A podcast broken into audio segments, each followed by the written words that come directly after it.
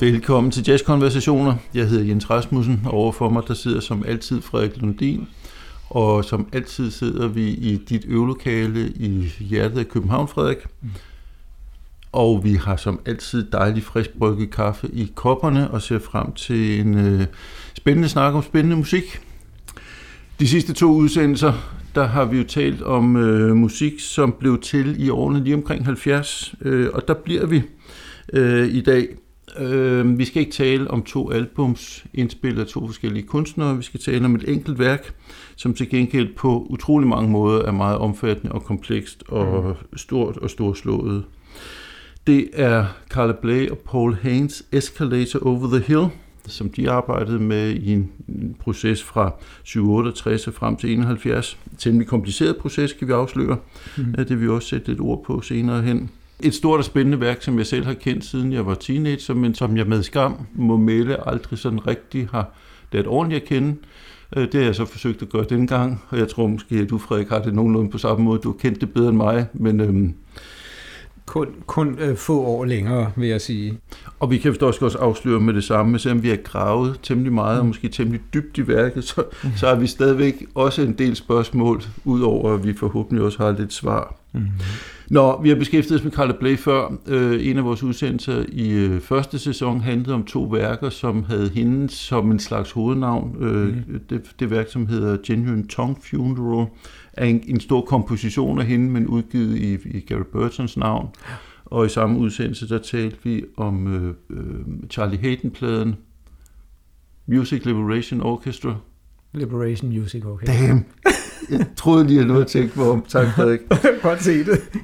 Hvor hun komponerede musik til det første, arrangerede det, arrangerede øh, musik til den anden. Men selvom vi har talt om Carla Bley før, så skal lytteren lige have en introduktion til, hvem hun er, og hvor hun var i hendes karriere der sidst i 60'erne og lige først i 70'erne. Ja, den tager jeg. Øh, jeg kan lige sige, at det var afsnit 6, hvor, som handlede om Genuine Tongue Funeral og Liberation Music Orchestra. Øhm, hvor vi selvfølgelig også snakkede lidt om Carla, og muligvis sagde nogle lidt andre ting, end vi siger i dag. Øhm, hun er, øhm, kan vi starte med at sige, født i 1936, og vokset op i en, med en øh, kirkeorganistfar, som har haft øh, efter sine, også efter eget udsagn, stor indflydelse på hendes øh, musikforståelse og, og hende, den musik, der er kommet ud af hende siden, hører man og måske heller ikke uvæsentligt for, at hun kastede sig over ret tidligt og spille harmonorm selv, mm. kunne man tænke sig. Mm-hmm. Øh, hun er selv lært som pianist, mere eller mindre, øh, fået lidt undervisning af faren og øh, sådan noget, men ikke sådan en, en formel klassisk uddannelse, og det lyder også, synes jeg godt man kan sige, ret øh, hjemmelavet, hendes spil.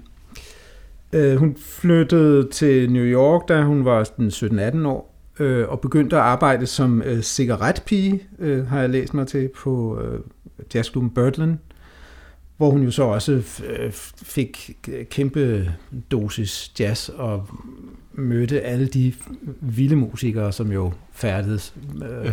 på det tidspunkt der, ikke i, øh, i 50'erne, noget lige at høre Parker, inden han døde, men øh, uh, Miles Davis, Charles Mingus, og hun mødte også Paul Blay der, som hun senere blev gift med, og deraf hendes uh, efternavn. Så hendes uh, karriere, kan man sige, kom til offentlighedens kendskab uh, via hendes kompositioner, som uh, blandt andet hendes på det daværende ægtemand Paul Blay indspillede um, rigtig mange af. Det var også på hans, uh, kan man sige, opmundring, så at sige, at, at hun uh, begyndte at komponere for alvor. Uh, Jimmy Jeffrey har indspillet, uh, George Russell uh, har indspillet hendes uh, tidlige kompositioner, og så før nævnte Gary Burton, som jo altså stod for Genuine Tongue Funeral albummet, og man har indspillet med, med sine forskellige grupper hendes mm. musik i, gennem årene, i, i altså løbende, ikke bare der i starten. Den plade, der hedder Dream So Real, er det ikke øh, udelukkende Carla Bley-kompositioner? Jo, det tror jeg faktisk, det er. Det mener jeg. Det er. Mm. Hun har jo gjort andre ting, som ikke er uvæsentlige. Hun var også med blandt dem, der startede det, der hed uh, Jazz Composers Orchestra, som var en samling af de øh, hippeste folk på tiden, Cecil Taylor, Don Cherry, Gato Barbieri, Russell Rudd, hvor flere medvirker her også på, på det album, vi skal tale om. Øh, og som ligesom var en samling af musikere, der øh, dels for at styrke synligheden, men også for mulighed for at få spillet øh, eksperimenterende musik mm. af nogen, der var interesseret i at spille det, så at sige. Og i forbindelse med det så øh, stiftede de også et pladeselskab, et ikke-kommersielt pladeselskab til deres musik, og mm. øh, fik også en, øh, en, en distribution af musik ja. op at stå. Øh, det tror jeg så gik ned igen på et tidspunkt. Men, men alt sammen noget, de var meget optaget af det der med at tage retten tilbage øh, til deres egen musik, og ikke lade sig øh, udnytte af store kommercielle Præcis. pladeselskaber. Og når du siger deres, så skal vi måske lige nævne Michael Mantler, som hun jo på det her tidspunkt dannede par med. Jeg ved ikke, om ja. var gift, men de dannede i hvert fald par en længere periode. Ja. Øh, både, både privat og ikke mindst kunstnerisk. Han spillede en stor hånd i, i øh, produktionen af Escalator ude hele også. Nemlig. Og, altså, vi har jo et langt program foran os, så skal ja. vi ikke starte med simpelthen at spille et lille uddrag af pladen, simpelthen begyndelsen øhm, for lytterne. Nemlig. Vil du knytte nogle få ord til, hvad vi skal høre? Vi kan jo starte med at sige, at den, øh, de kalder den jo en chronotransduction, øh, men i daglig tale øh, har jeg læst mig til at kalde det den set bare en slags jazzopera. Ja. Og den er jo konstrueret som groft sagt, som man kunne forestille sig, at en opera ville være der. Og det her er jo så øh, overturen, deraf øh, navnet Hotel Overture. Øh, handlingen, hvis man kan tale om en handling, foregår omkring et hotel. Derfor Hotel Overture. Og vi hører flere af de temaer, der dukker op senere, som man jo skal, når man ja. forfatter en overture. Og så hører vi jo blandt andet Gato Barbieri på tenorsaxofon, ja. fremragende Gato Barbieri. Vi hører Russell Rudd på øh, yes. basun. Vi hører først og fremmest Russell Rudd her i starten. Man kan høre Gato i, i ensemblet, og så tager vi en lille bid senere, hvor vi hører Gato få fuld frenetisk udblæsning. Yes. Lad os lytte på det. Kom her.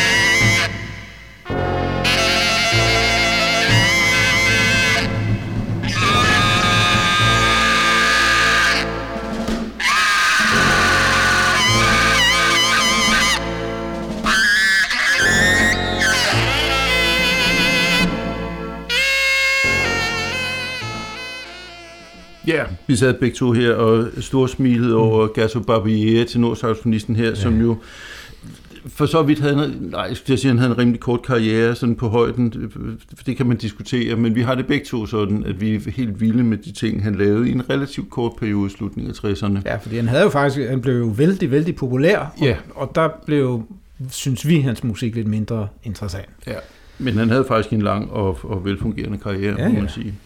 Øhm, men meget, meget ekspressiv øh, saxofonist, som, som øhm, kunne noget helt særligt klangeligt på det tidspunkt. Og så er jo en, en uh, typisk Carla Bley, sådan forholdsvis uh, messingtung uh, musik. Mm-hmm. Det er ikke mhm. fordi alle hendes musik er sådan, men hun har en særlig kærlighed for, for uh, messing. Uh, og jo uh, alt, alt andet lige en temmelig alvorsfuld sådan, uh, indledning her. Uh, ikke nødvendigvis decideret begravelsestemning, men... Uh, det er ikke nogen komedie, vi skal i gang med, Ej, kan man det, godt høre. Og det, det er helt tydeligt ikke. Altså, det, det, den tone, der bliver anlagt, er, det er alvor, det her. Ja, og vi kan også godt bekræfte, at det er ikke, det er ikke for sjov, øh, hvad, hvad vi skal igennem på resten af det her værk. Mm. Som jo ret omfattende oprindeligt blev udgivet på, på i sådan en boks med tre LP'er. Eller er det ikke? Nej, det er, jo, undskyld, det er tre LP'er, ja, netop. Øhm, Seks sider. Ja. Og så senere selvfølgelig udgivet på CD, øhm, men, men om, omfattende værk, komplekst værk. Øhm, med en kompleks tilblivelseshistorie. Øhm, skal vi knytte lidt ord til det, Frederik? Ja. Altså for det første er det jo helt vanvittigt, at det er hendes første album i eget navn som kapelmester, ligesom. Ja. Altså, tænk en gang at øh, debutere med noget i den her størrelsesorden. Det er helt... Ja, sikkert et mod. Værket har jo en enorm udtrykskraft, og øh, man mærker, at der er simpelthen øh, trækker på så utrolig mange ting, og på så et kæmpe musikalsk, øh, følelsesmæssigt overskud, øh, som, som øh, er svært at forestille sig komme ud af en øh, forholdsvis øh, spinkel, øh, spinkel menneske som, som Carla Blade. Det er helt vanvittigt. Øhm, og altså, som du antyder, var, var tilblivelsesprocessen øh, lang øh, og sikkert øh, interessant i starten, og siden yderst plagsom. Men altså, vi starter med det gode. Øh, hun mødte Paul Haynes, som er poet, digter og andet. Øhm, som, og som øh, måske ikke ville være særlig kendt i dag, hvis ikke det var for det her samarbejde. Højst sandsynligt ikke, nej. Han var lidt en, en, en figur i tiden der i, i slut, midt-slut 60'erne. Øh, og som øh, levede i først i Mexico og siden flyttede til Indien øh, undervejs i processen her. Og han øh, sendte hende digte, øh, som hun så satte musik til over et, en, en længere periode på et, øh, tror jeg, et års tid, eller mm. sådan noget, ikke? som efterhånden samlede sig til ideen om, at det her kunne være et langt samlet øh, værk. Ja. Og ideen med, at det skulle være en slags opera, tror jeg, var, øh, var tidligt fremme. Mm. Men, men hun arrangerede tingene og rækkefølge og sådan noget et stykke hen i forløbet. Ja som og, jeg forstår det. Ja, og det, altså, det er jo ret vigtigt for, for, for den her del af tilblivelsesprocessen, at det ikke er lavet, som man i den klassiske musik typisk laver opera, nemlig at man sætter sig ned og bliver enige om et handlingsforløb, så er der en, der skriver en tekst, mm. Og en anden, der sætter den musik. Jeg ved godt, det er lidt forenklet, der kan ja. være samarbejde senere hen. Mm. Det her, det handler jo altså om, om øh, poesi, der er blevet skrevet løbende og sat i musik løbende, ja. øh, og som på den måde ligesom er, er endt med at udgøre en, en samlet helhed. Ja og hvor, man, øh, hvor, hvor det jo ikke har været sådan, at han på nogen måde ligesom har haft indflydelse på, hvordan musikken skulle udtrykke mm-hmm. hans ord. Han har bare sendt noget tekst. Ja. Og så hun handlet med det præcis, som hun ville.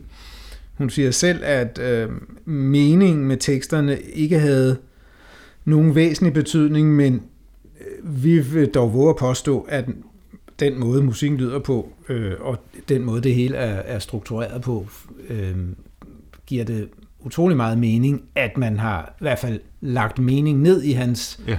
tekster, som jo egentlig er, øh, jeg vil ikke kalde det nonsens, men, men øh, kan, man overdriver ikke, hvis man siger, at de er yderst åbne for fortolkning, Nej. de tekster der. Hvilket øhm, jo så dog ikke betyder, at de kan betyde hvad som helst. Nej, men, bestemt men, øh, ikke. Men øh, jeg er fuldstændig enig. Lad os lytte til den sats, der hedder Escalator Over the Hill hvor vi jo hører øh, forskellige stemmer. Flere figurer her, og flere meget forskellige stemmetyper, og det vil vi tale lidt mere om bagefter. Her kommer Escalator Over the Hill.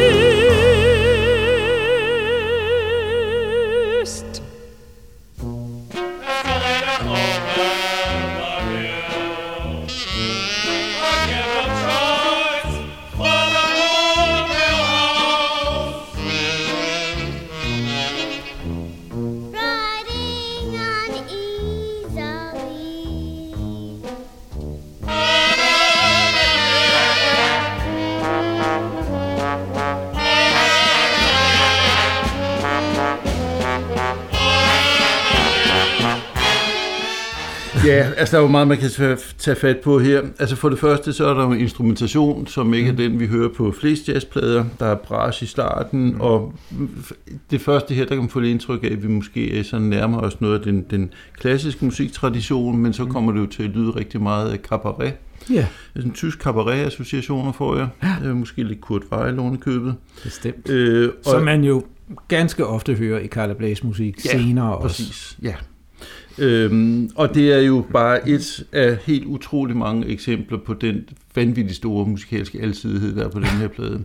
Øh, sidste gang vi sad her, der talte vi jo om, om uh, tre Keith Jarrett udgivelser, som er karakteriseret samlet set med meget, meget stor musikalsk alsidighed, og Ja. det er det samme her. Faktisk, ja. Det er og pudsigt. faktisk endnu mere, vil Ja. jeg sige. Ja. Øhm, Her er det nærmest en pointe, har Ja. man fornemmelse af. præcis. Og så er det jo sjovt, synes jeg, at, øhm, at de forskellige stemmetyper, hun bruger, hvor øh, flere af sangerne jo faktisk ikke er professionelle sanger Mm. overhovedet. Operasangeren var, øh, forlyder det efter Carla Blaze øh, egen øh, udtalelser, var professionel, men fik børn. Men, men, men hun kan synge, kan man Ja. høre. Der har, jeg, jeg tror, det var det, der var pointen med det. Ja. Men øh, øh, den første figur her, Cecil Clark hedder figuren, øh, er øh, sunget af Todd Papageorge, som er fotograf. Og øh, vi hører også øh, tubaisten Bob Stewart, fra- helt fremragende tubaist, mm. Mm. øh, godt, har en kæmpe lang karriere øh, siden, øh, også synge. Og så hører vi øh, lille øh, 4-5-årige Karen Mandler, som er datter af Carla og Michael Mandler, synge lidt her hen mod slutningen også. Yes.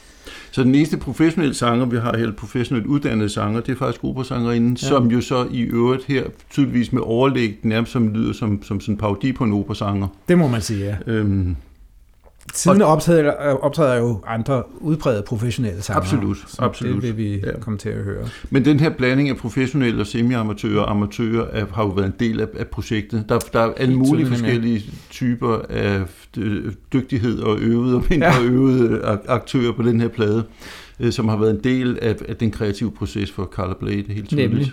Og et, noget af, af det har været øh, tydeligvis en, en idé og en hensigt, og giver en særlig tone til musikken, og en umiddelbarhed måske også, som mm.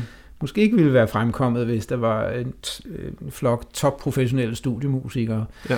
Men øh, også øh, har jeg læst mig til lidt af en, en, nødvendighed, en økonomisk nødvendighed, fordi mm. De på et tidspunkt øh, flere gange undervejs løber tør for penge, og så er der konstant en af, løber tør for faktisk penge. konstant løber tør for små penge, ikke? bidder, samler en masse mennesker, skal starte forfra to måneder senere, når de har fået Netop, flere, ikke? Så foreslog på et tidspunkt, hvor de var i beknep, øh, foreslog øh, øh, deres daværende babysitter, jamen, kan, kan du ikke bare hyre nogle af os, som bare er hangarounds alligevel? Jeg, kan, jeg har en saxofon derhjemme, og, og, og så fik vi lidt forskellige til at, at medvirke, både som kor og som øh, musiker, og så satte hun samtidig for at bevare lyden i det, som kom til at hedde, jeg tror, The Hotel Band, eller sådan noget i den stil. Mm. Et amatørorkester skulle det lyde som. Så satte hun så Michael Mandler til at spille ventilbasun, som han ikke egentlig kunne spille på, og han er egentlig trompetist og sådan noget, for ligesom at bevare den der amatør musiker Ja. stemning omkring det. Ja. Og altså, det, det, er en af kvaliteterne ved det her værk, at der mm. er den her blanding øh, af- stilarter og, og, og spillemåder, Mm. helt sikkert. Helt klart. Jeg synes måske også lige, vi skal knytte et par kommentarer til, til det her persongalleri. Altså, jeg, jeg, jeg havde forestillet mig for et par uger siden, at jeg ville sætte mig grundigt ind i det her, så ville jeg præsentere persongalleriet grundigt og, og lave et handlingsreferat og sådan noget. Og det er sådan en stort set umulig opgave, ja. øhm, og det er det af flere grunde. Men, men øhm, det er et meget god, det er en meget godfuld tekst, og, og øh, man kan sige, det, det- meningstomme, det meningsforladte er mange steder en, en selvstændig pointe. Mm. Og hvad persongalleriet angår, er det karakteristisk, at mange af dem har en ret sådan ukonkret karakter.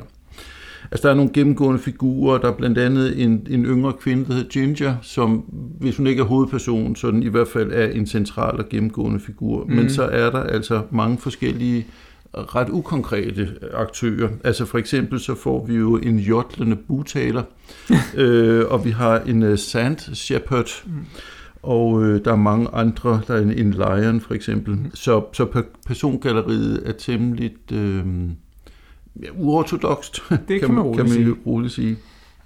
I det næste eksempel, der kommer vi til at høre øh, en af, hvis der er nogle hovedroller, øh, så er det øh, Jack og Ginger. Du nævnte Ginger der, ikke? Mm. Øh, Jack, som så er både spillet og sunget af Jack Bruce, bassisten og sangeren fra ja, Cream i sin tid, øh, som jo er nå ja, rockmusiker, Og et stort navn. og var kæmpe, allerede dengang et, et stort navn. Ikke?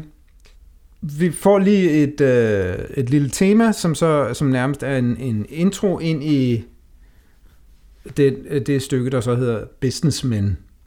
Øhm, den anden, det lille tema hedder øh, EOTH-theme, hvilket naturligvis betyder Escalator Over the Hill Theme. Øh, og vi har valgt at bringe begge stykkerne for at, at illustrere det enorme clash, der er mellem de forskellige slags musik, også her. Yes. Hør bare her. Businessmen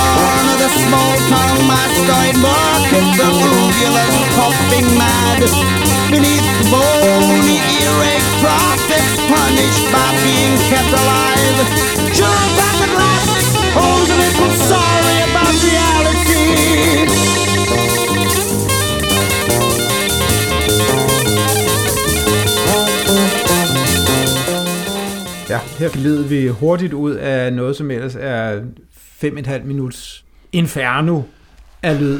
Ja, og Og Fuld jo, tryk på John McLaughlin på guitar her, yes, og Jack Bruce selv på bass, ja. ikke, så vidt jeg husker. nemlig. Øh, og jo et helt andet musikalsk sted, end vi var før. Ja. Øhm, Og, og karakteristisk for den her plade, men også karakteristisk for tiden, at der var ikke særlig langt fra jazzen til, til rockmusikken. Nej. Altså vi er jo kommet op i, altså med vores jazzkonversationer, så er vi kommet op på et tidspunkt i, i jazzens historie, hvor enormt mange af de her musikere var vokset op med beat og rock og, Ja. og popmusik som en del af deres, deres hverdag.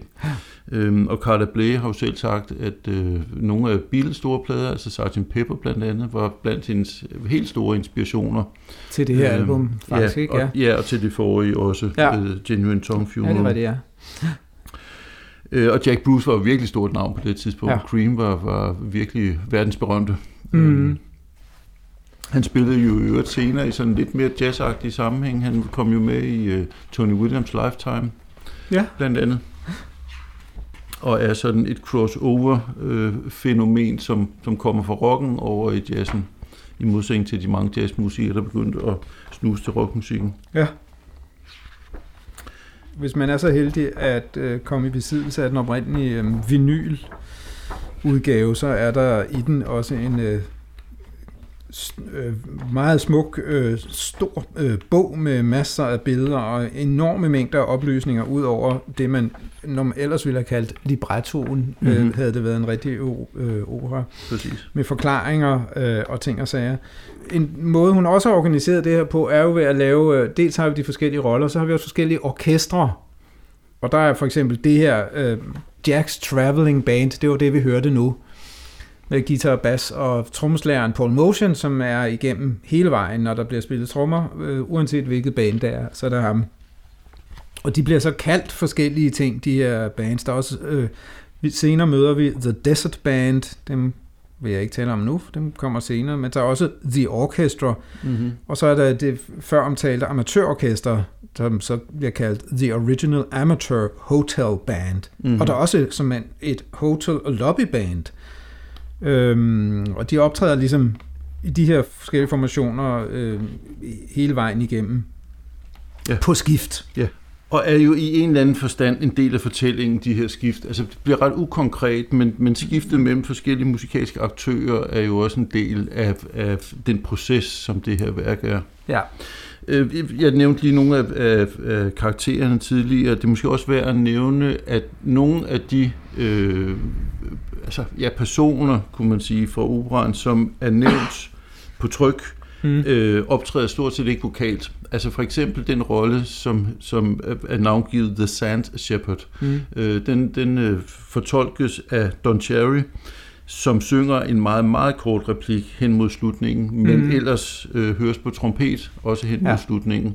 Og jo altså et eksempel på, at nogle af de her roller ikke kun er nogen, som, som synger og dermed kommer til ord med ord, men, men også øh, rent musikalsk Netop. øh, hvilket er meget fascinerende, men ikke nødvendigvis, eller absolut ikke gør det nemmere at forstå på sådan en mere sådan elementær øh, niveau. Det man kan sige er, at der er, selvom man egentlig ikke forstår det her, så giver hele den måde, det er, bliver lagt op på, og man så må sige, det er, at man at det i hvert fald på skrift og i struktur giver indtryk af, at der er en større tanke bag det hele, giver noget i sig selv, selvom man ikke forstår noget, så mm. Har man fornemmelse af, der, der er et eller andet her, ja. Øh, som, som har betydning på et eller andet dybere eller højere plan, Øh, og det synes jeg fremmer øh, på en eller anden måde øh, oplevelsen af værket, og også øh, ønsket om at konst- rent udsagt at koncentrere sig som lytter. Ja, Jamen, Ligesom prøve at udgrunde, ja. Øh, hvad, det, hvad det er, der sker, Ja. kan man sige. Ikke? enig. Altså, det er jo helt åbenlyst, at altså, det meningsforladte og det absurde har været noget, der interesserede Paul Haynes, og noget, han har dyrket. Ja. Så det er en pointe i sig selv, og det Mm. kan jo meget nemt tolkes som en, altså en samfundskritik af det, det moderne samfunds fremmedgørelse Mm. og, og uheldige konsekvenser for menneskelige interaktioner og sådan nogle Ja. ting. Øhm, og han har tydeligvis interesseret sig for sådan nogle forfattere som Beckett og UNESCO og sådan noget. Jeg kommer mm. også til at tænke på William S. Burroughs, det univers, vi har her, kan godt lide Ja. ja. han, hans øh, øh, litteratur en lille smule.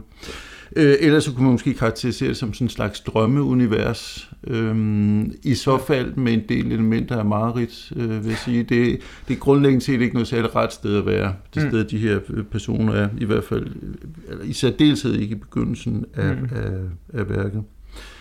Men, men det, det giver mig anledning til, en- til en anden tanke. Det her meget markante skift, der var i musikken, det eksempel, vi lige hørte, mm. der hvor vi hoppede pludselig over i, i rockmusikken. Ja. Hvis man konsulterer de der informationer, øhm, så viser det sig jo, at der er nogle forskellige scener eller settings, sådan overordnet set for, for hele forløbet. Mm.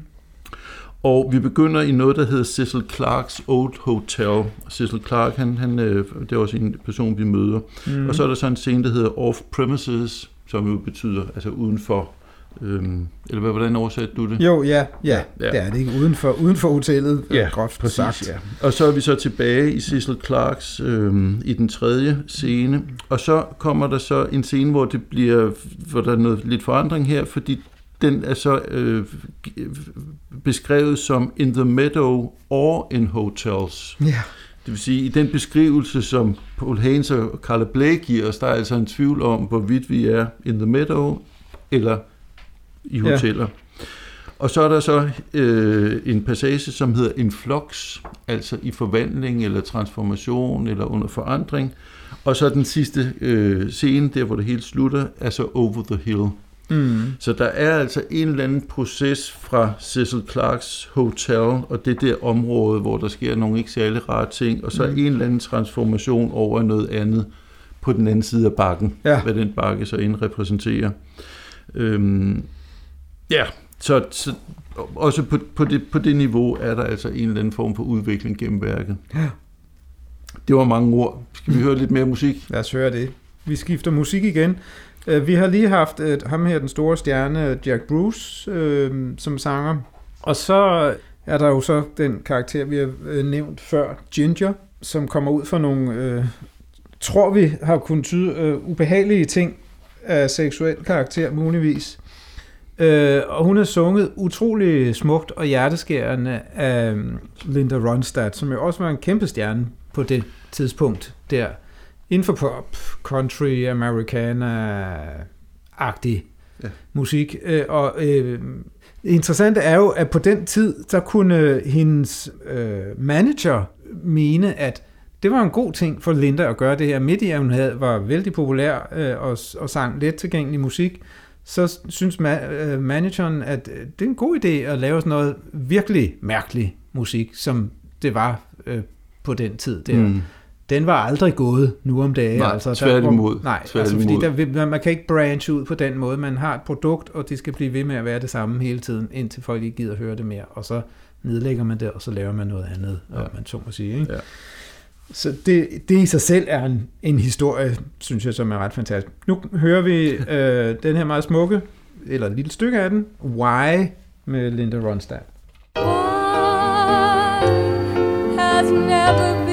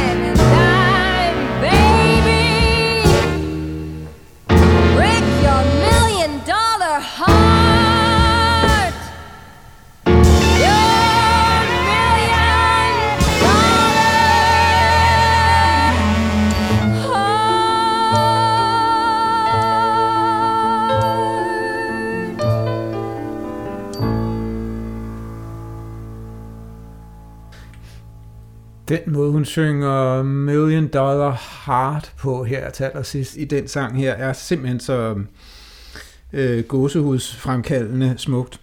Så hørte vi jo også øh, Charlie Hayden synge træstemmet med sig selv øh, i nogle svarpassager.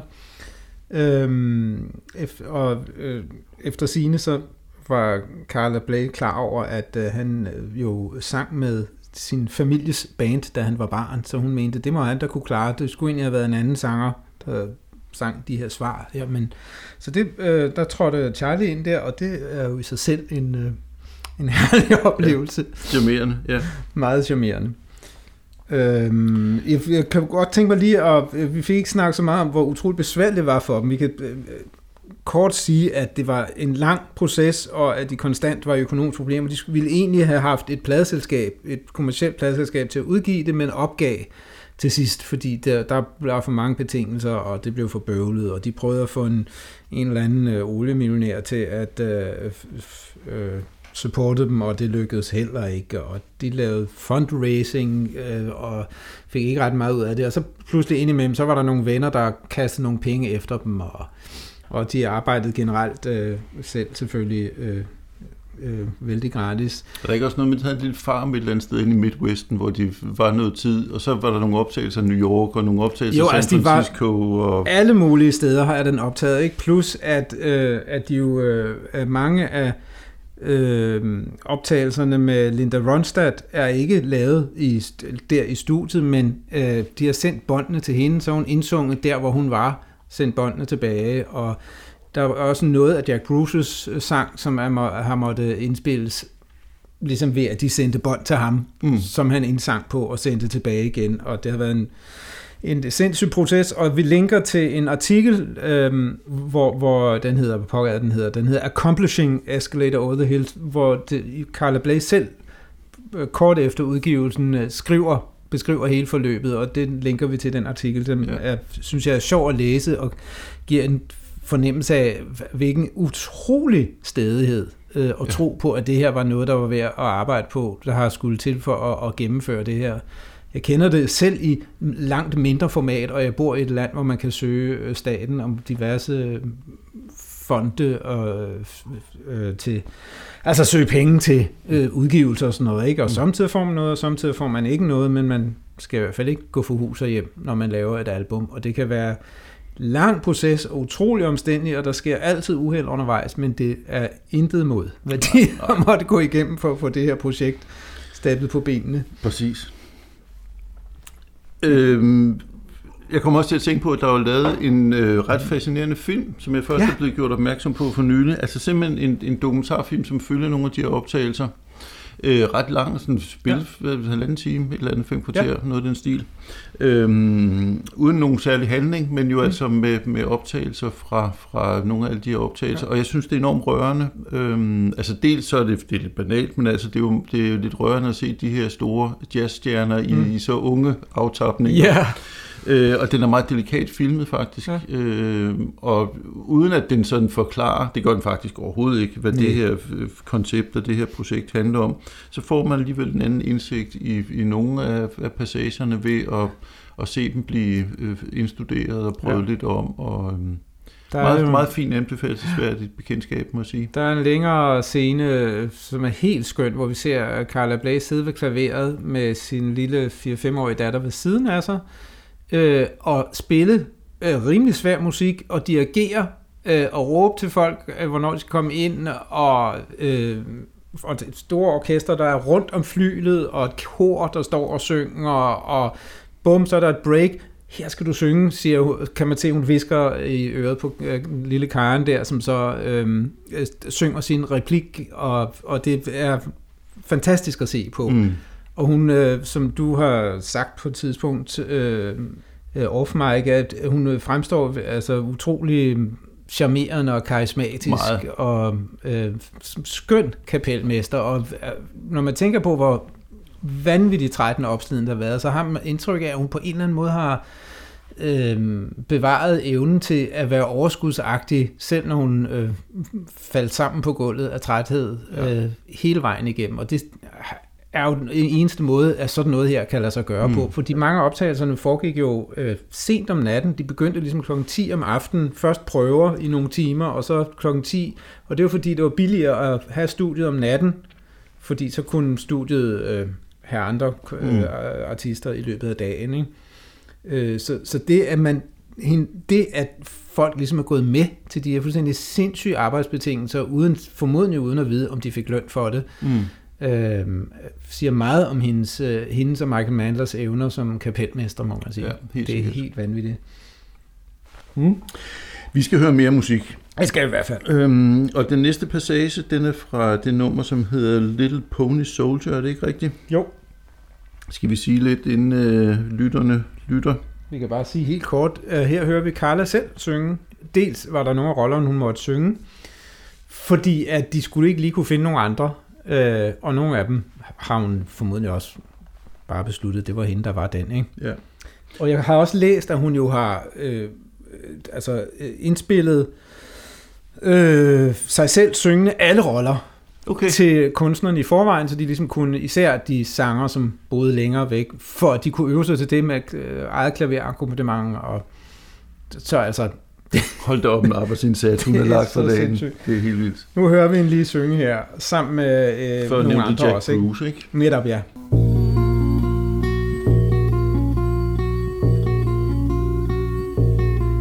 He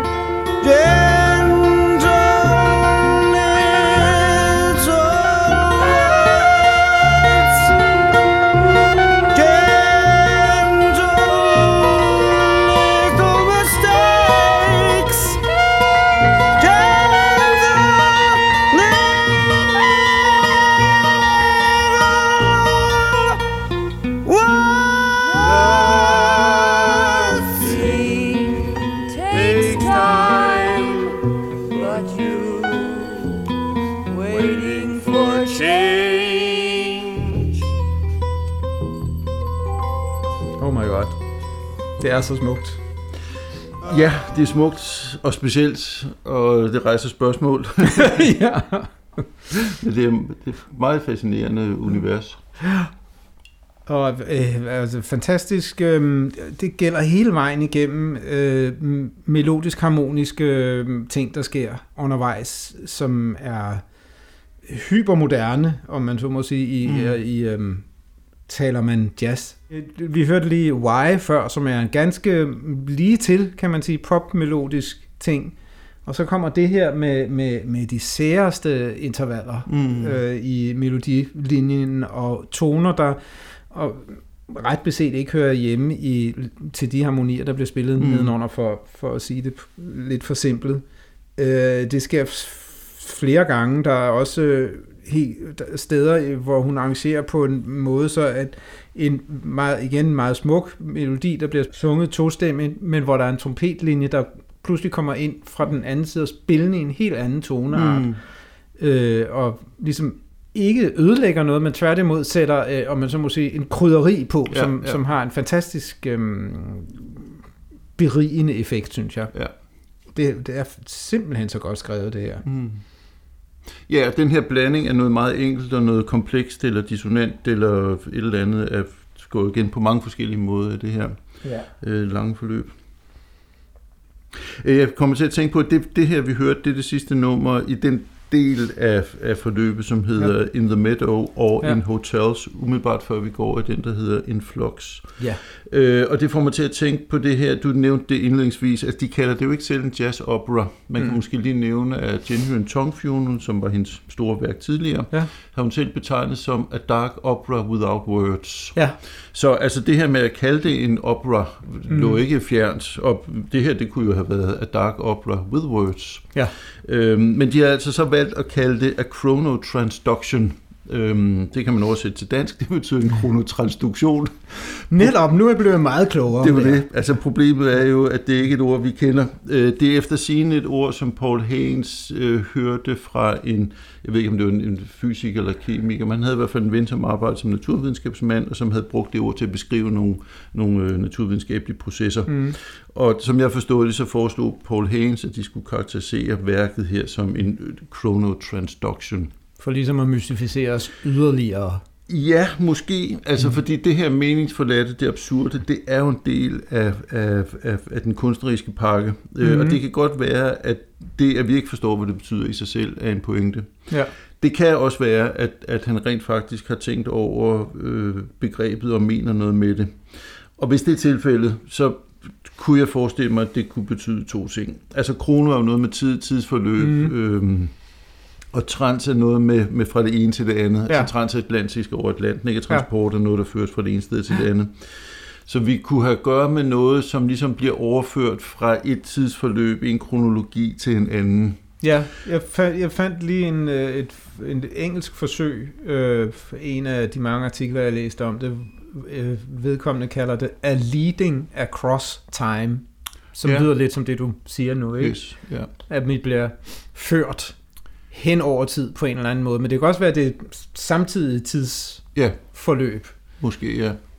Øh, og det, altså det kunne henvise til to ting. Det kunne henvise til forløbet i, i værket, som begynder der Cecil Clarks Hotel mm. og, og øh, premises øh, nearby, og så gennem den her influx-scene kommer et andet sted hen. Så ja. Ja. der er en eller anden art transformation, øh, som det måske kunne, kunne beskrive. Jeg har også tænkt, at det måske kunne gøre med, hvordan værket er blevet til, fordi det er jo ikke sådan, som vi tidligere nævnte, at Paul Haynes først har skrevet tekst, og så er den sat i musik. Han har haft et kreativt forløb, hvor han har skrevet digte mm. øh, i Mexico og i Indien, og hun har haft et kreativt forløb, hvor hun har sat dem i musik. Og så er der jo så blevet sendt fra, fra ham til hende undervejs. Øh, uden at der har været en overordnet plan, og uden ja. at der har været det på forhånd har været bestemt, hvad det skulle måne ud i. Så måske beskriver det to forskellige kreative processer, hvor der ligesom bliver overført information eller kreativitet fra den ene til den anden. Som et bud i hvert fald på, hvad det kunne det er et udmærket bud, synes jeg. jeg vil ikke selv have våget det. Jeg synes, det er modigt. Man skal nogle gange tage nogle chancer. Det skal man. Vi skal høre noget musik. I forlængelse af første sæson, der lavede vi en sæsonafslutning, hvor vi øh, snakkede om nogle af de ting, som vi havde lyttet på i løbet af første sæson, og vi spillede nogle øh, uddrag fra noget musik, som øh, øh, vi havde lært at kende, eller som var vi var blevet inspireret til at, at gå mere i dybden med øh, i forbindelse med produktionen af første sæson. Og der Ja. valgte jeg øh, lige præcis det her uddrag, fordi vores samtale om Carla Bley havde inspireret mig til at lytte mere på, på Escalator Over the Hill. Ja. Det er et nummer, der hedder AIR, der står for All India Radio. Øh, og der hører vi Don Cherry øh, første gang med sådan meget prominent øh, og virkelig stærkt kraftfuldt trompetspil. Ja. Øh, og vi snakkede også om, at vi her tydeligt kan høre den her inspiration, hun har fra, fra Beatles. Øh, det her, det lyder næsten som øh, det nummer, der hedder Tomorrow Never Knows fra slutningen mm. af Revolver. Og i det hele taget, så får vi en masse øh, musikalsk duft fra Indien, eller Mm. Østen, i hvert fald Pakistan måske. Øhm, og øhm, ja, lad os, lad os høre, hvordan det lyder. Lige en kort note, at det, det er jo en af pointerne også i det her, i denne, det her værk, er, øh, at vi har Østen, og vi har Vesten. Ja. Og de mødes mere eller mindre i nu i løbet af det forløb, der nu kommer her med AIR og de øh, efterfølgende stykker musik. Ja. Altså de første to tredjedel af, af musikken, eller mere end det, den er meget, meget alsidig, men det er alt sammen musik, som har i Vesten. Altså Ja. udover jazzidiomatik, så er der cabaret og opera og revy og march og country og pop og kirkemusik mm. og beat og rock og Ja. alt muligt forskelligt, men alt sammen noget, der er rød i Vesten. Ja. Og den sidste del af, af, af processen her, der kommer vi altså over får nogle meget markante øh, inputs fra østlig indisk ja. øh, musikkultur. Og her spiller øh, Sand Shepard Don Cherry så med det... Han har sådan et, et traveling band, der hedder det så ikke. Hvad, det hedder også noget. Det der det orkester, som øh, består også, der er også en, øh, tror, jeg, pakistansk eller indisk øh, kleinetist med i det band. Vi hører AIR.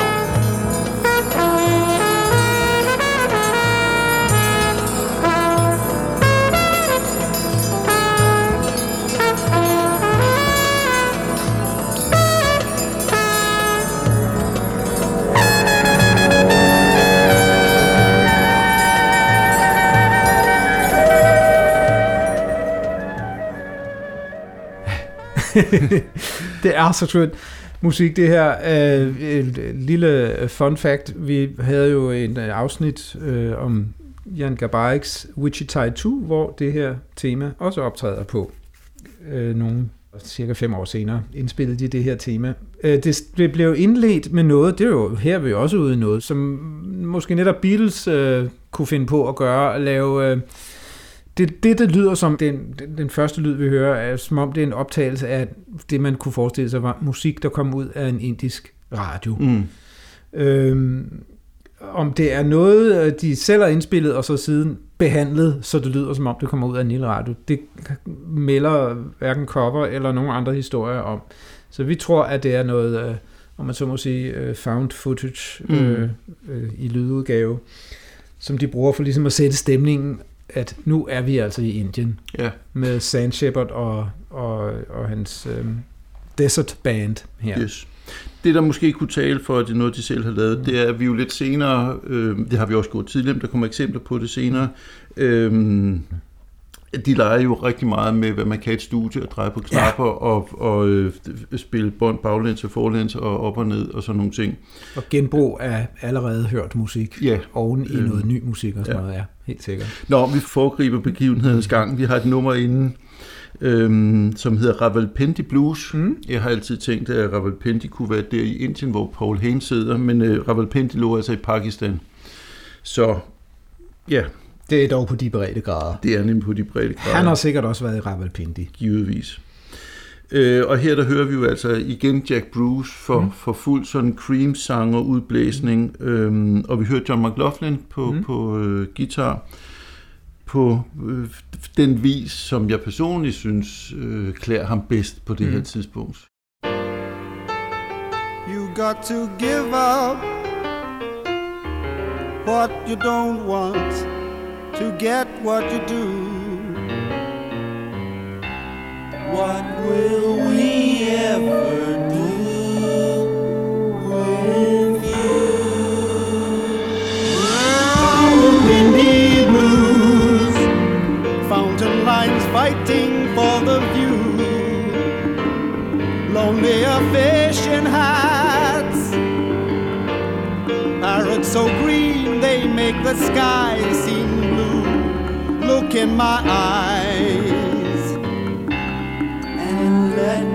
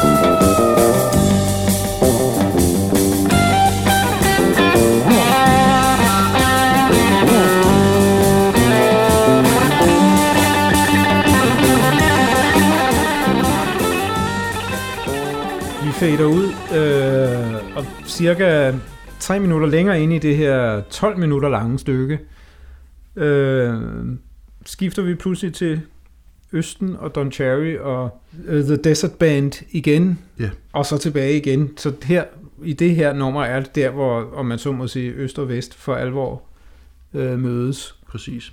Øh, Det gælder også det næste nummer. Altså vi både Ja. ja. har Jacks Traveling Band og The Desert Band, som sådan interagerer med hinanden. Nemlig. Øhm, og Don Cherry igen øh, krediteret for rollen som Sand Shepherd. Mhm. Mm-hmm. Ifølge teksten, der, der synger han et ord, som er sat i parentes, nemlig again. øh, men vi hører ham i den grad på trompet. Ja. Øh, så The Sand Shepherd er rent musikalsk en overordentlig vigtig figur på det her tidspunkt i, ja. i processen. Nemlig. Måske lige en pointe mere. Altså det her med, at vi gennem, gennem anden halvdel af forløbet ligesom bevæger os fra vesten over til østen, øh, og samtidig sandsynligvis i en eller anden forstand bevæger os til en bedre verden, eller i hvert fald kommer væk fra, øh, Øh, fra det sted, der ikke var så rart i starten af, af, af, af pladen. Øh, den her fremmedgjorte, moderne meningsløshedsverden øh, verden, og over til østen ligger jo meget i, i øh, tidsånden. Altså det, det her værk er jo lavet samtidig med, at Vietnamkrigen øh, peakede, og der var enormt mange amerikanske kunstnere og musikere, der var enormt kritiske over for, ja, over for USA, men over for Vesten i det hele taget. Øh, Øh, og det er jo både interessant og tidstypisk, at Østen kunne komme til at repræsentere sådan en slags, øh, hvis ikke frelse, så i hvert fald sådan et bud på en bedre verden, end den her fremmedgjorte meningsløshed, som karakteriserede det øh, kapitalistiske USA, øh, tænker jeg. Og igen, øh, jeg vil ind, øh, lov at understrege, at nu har vi jo øh, bevæget os igennem hele den, den østlige, øh, om man så må sige, portion i mange ganske korte og så enkelte lidt længere øh, øh, stykker. Men der, hvor det for alvor kommer til at strække ud, det er den, vi bare fik to minutter af, men hvor der altså stadigvæk er 10 minutter tilbage. Øh, sindssyg musik, som er Mm. ja, virkelig fed og afvekslende. Og, øh, den ligger også et sted på albummet, hvor, hvor man kan have en tendens til at være måske blevet lidt ør i hovedet. Mm. Øh, altså vi er jo nået hen til den sidste LP, tror jeg. Øh, Sidste side, sidste, ja, tror jeg. Nej, Næst ja, sidste side må det ja, være, ikke? det må det være. øh, hvor, hvor, øhm, hvor man jo er blevet kastet hid og did af alle mulige slags musik, og så kommer den her lange, lange ting, som både kan opleves som ah, nu bliver vi et sted i længere tid, mm. øh, som afslappende, men man kan også være, at man simpelthen bare får for meget. Mm. Øhm, jeg gjorde det på et tidspunkt, at jeg startede bagfra og Ja. hørte sidste LP først, for ligesom at, med friske ører, og det gav en anden oplevelse, men ikke nødvendigvis en bedre, vil Mm. jeg sige. Nej. Øhm, Det er faktisk et trick, jeg ret tit bruger det der, hvis jeg skal læse en ret omfattende værk og kende. Ja. Det kan også være en klassisk opera, men simpelthen starte med at lytte på slutningen, og så høre en større del af slutningen og en længere del af slutningen. smart. Altså fordi det modsatte, det kan jo være, at man hører begyndelsen, og så Mhm. et vist stykke, og begyndelsen og et vist stykke, så man Ja. kender det første enormt godt, men faktisk ikke kommer særlig langt ind. Ja. Øh, og hvis man gør det omvendt, så kommer man hele tiden hen mod noget, man kender bedre, end det man kommer fra. Ja. En lille lyttetrik, hvis man har lyst til det. Det er jo et godt trick. Dermed til må jeg så sige, at øh, streaming faktisk øh, fungerer virkelig godt med det her album, fordi i, øh, enten på CD, hvor skal man hen og sætte ny CD i, eller også skal man hen og vende øh, sin øh, vinyl adskillige gange undervejs i processen. Øh, jeg har hørt albumet nu adskillige gange streamet, mens jeg har foretaget mig andre Mm, ting, kørt mm. bil eller gået en lang tur og sådan noget. Og det ja. fungerer den her musik virkelig godt til også, synes jeg. Ja. Så streaming er ikke kun af det onde. Nej. Og det er jo et enormt stort værk, som, som man næsten er nødt til indimellem at tage i bidder, men som, som er enormt øh, dejligt at høre i sin sammenhæng indimellem. Det er tidskrævende og kræver Ja. opmærksomhed, men, men øh, det vinder altså meget ved, at man indimellem også oplever det fra start til slut. Det synes jeg Der også. sæt, sæt en aften af på et tidspunkt. Helt bestemt. ja. Nå, vi, ender, vi nærmer os jo finalen, eller evigheden, kunne man sige, fordi Ja. at på den oprindelige vinyludgave, der har de lavet et lille trick. De sidste ord, der bliver gentaget mange gange, er again and again and again and again. Og så er der sådan en længere øh, øh, sådan Drone. klang, brumklangflade, hvor de så har lavet sådan en teknisk trick, så den aller sidste rille kører i den samme rille. Ja. Øh, så den aller sidste Rent klang... fysisk Ja, trick. Det er yes. ikke bare noget i studiet. Det er simpelthen, at de har lavet... Ja, den, Præcis. den bliver hængende og bliver ved at spille Ja. den sidste rille. Og det gør den jo så principielt øh, til verdens ende. Ja. Jeg mener selvfølgelig, man slukker for sin pladespiller undervejs. Øh, men det er jo en pointe, at der ikke er nogen egentlig slutning, og Ja. det fortsætter og fortsætter og fortsætter. Øh, og de har selvfølgelig været en lille smule udfordret, da de skal overføre det her værk mm. til CD, og de har så gjort det, at de laver sådan en båndsløjfe på, så vidt jeg husker, 17, 17 minutter. og det er selvfølgelig, det, det er selvfølgelig en, en, en okay løsning, men ja. dog ret ynkeligt i forhold til en evighed, kan man sige. Men før man når til den her evighed, så kommer vi ind i en, synes jeg, meget sådan spændende, flot øh, musikalsk collage, Ja.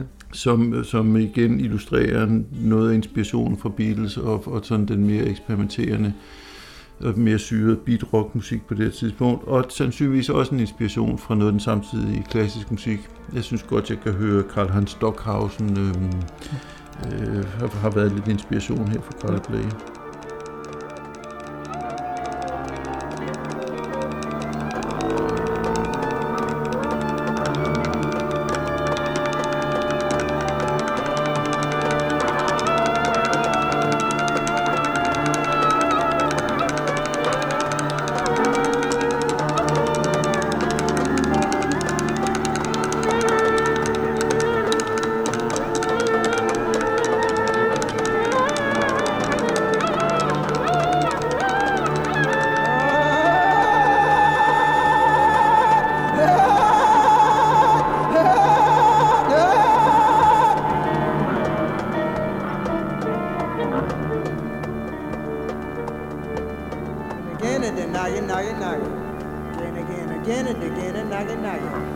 again, again, again, and again, and now you're not. Again, again, again, and again, now you know it now.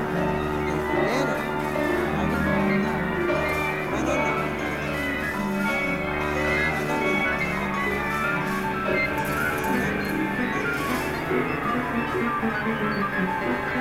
Thank you.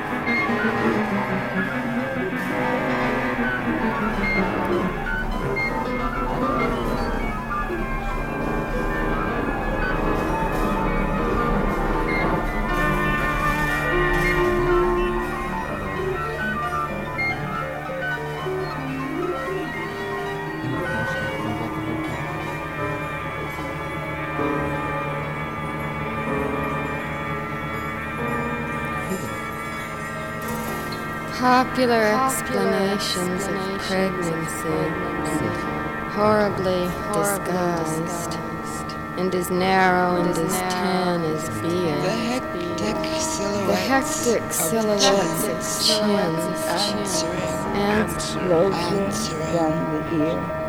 Come here. It's again. Again, it's again, again.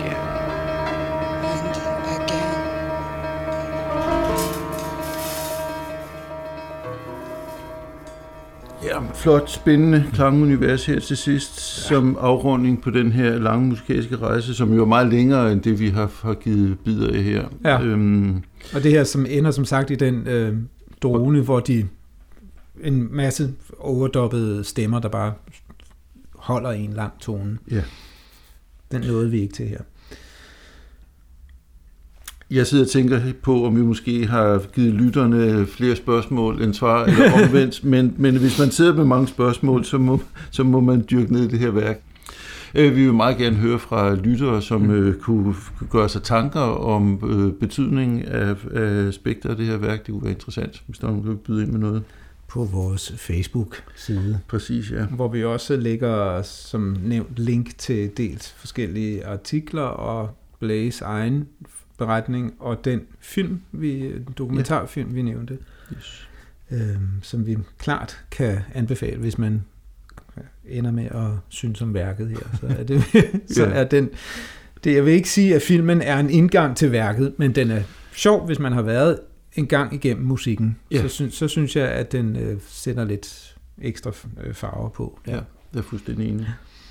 Vi skal have lidt anbefalinger, før vi slutter, Ja. og øh, jeg vil starte med at anbefale en plade, som jeg faktisk tror, jeg anbefalede før, nemlig den Charlie Hayden-plade, der hedder Ballad of the Fallen, som øh, Carla Bley er med på og arrangeret musik på. Siden sidst vi har talt om Carla Bley her øh, for åben mikrofon, øh, har jeg lyttet en del på, på flere af hendes plader, og er faldet over en øh, virkelig god indspilling, som jeg ikke kendte i forvejen, nemlig den, der hedder Fleur, Fleur Carnivore, som er en øh, fremragende liveoptagelse fra Københavnske Café Montmartre, hvor blandt andet danske øh, Jens Winter øh, medvirker. Øh, og så har hun jo lavet, så vidt jeg ved, tre trioplader med øh, hendes nuværende partner, så vidt jeg ved, Steve Swallow, Ja. ja. og så saxofonisten Andy Shepard øh, på ECM, som jo er et helt anderledes klangligt univers, men, men meget fine, sådan enkle, smukke øh, øh, præsentationer af en række af hendes fremragende øh, kompositioner. Ja. Så det bliver mine tre anbefalinger i dag. Øhm, jeg har ikke opdaget noget nyt, siden vi sidst øh, talte om hende, så jeg vil sådan set bare give de samme anbefalinger en gang til.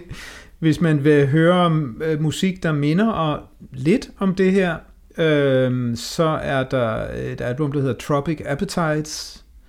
Øh, der er også øh, to andre albums, igen med hendes Carla Bley Bands, øh, kommer lidt efter, Dinner Music og Social Studies. Øh, ligesom med det her album er det meget blandet musik, og jeg har det sådan, at jeg overgår ikke at høre nogen af de her album fuldt igennem, men der er f- f- flere numre på hver af dem, som jeg holder meget af.